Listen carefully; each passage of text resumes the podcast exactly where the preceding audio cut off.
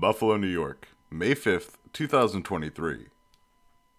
A new review paper was published in Oncotarget's Volume 14 on April 26, 2023, entitled Systemic AL Amyloidosis Current Approach and Future Direction.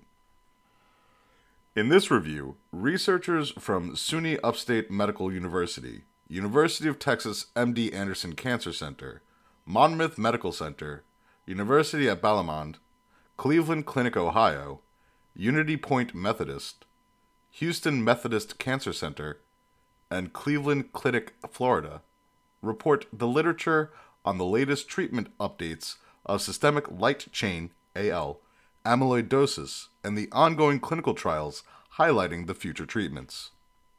Quote In this manuscript, we discuss the general approach towards treating patients with amyloidosis and dive into the future perspectives in this multisystemic disease. End quote.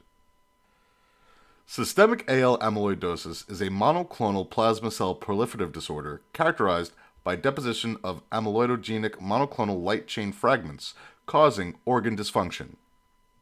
It is a fatal disease, and if not diagnosed and treated early, can lead to organ failure and potentially death.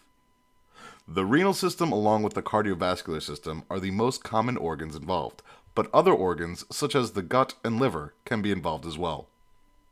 The initial evaluation of patients requires confirming the diagnosis with tissue biopsy and staining with Congo red, followed by confirmatory typing with mass spectrometry of the Congo red positive tissue.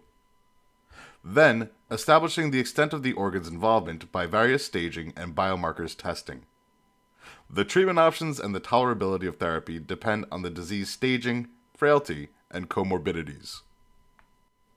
The autologous hematopoietic cell transplantation, HCT, after high dose melphalan therapy is an effective strategy which is usually done after initial bortezomib induction therapy. Unfortunately, most systemic AL amyloidosis patients are not candidates for HCT due to frailty, old age, multi organ involvement, and renal or heart failure at the time of diagnosis.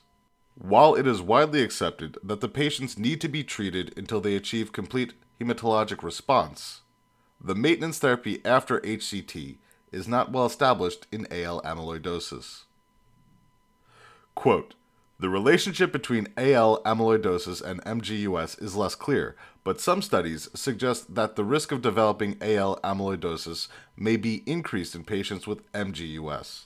It is important for patients with these conditions to undergo regular monitoring and evaluation for signs of AL amyloidosis, as early diagnosis and treatment can improve outcomes. End quote. About OncoTarget. OncoTarget, a primarily oncology focused peer reviewed open access journal, aims to maximize research impact through insightful peer review, eliminate borders between specialities by linking different fields of oncology, cancer research, and biomedical sciences, and foster application of basic and clinical science. To learn more about OncoTarget, visit OncoTarget.com and connect with us on social media. We're on Twitter, Facebook, YouTube, Instagram, LinkedIn, Pinterest, LabTube, and SoundCloud. Please also subscribe to OncoTarget publication updates.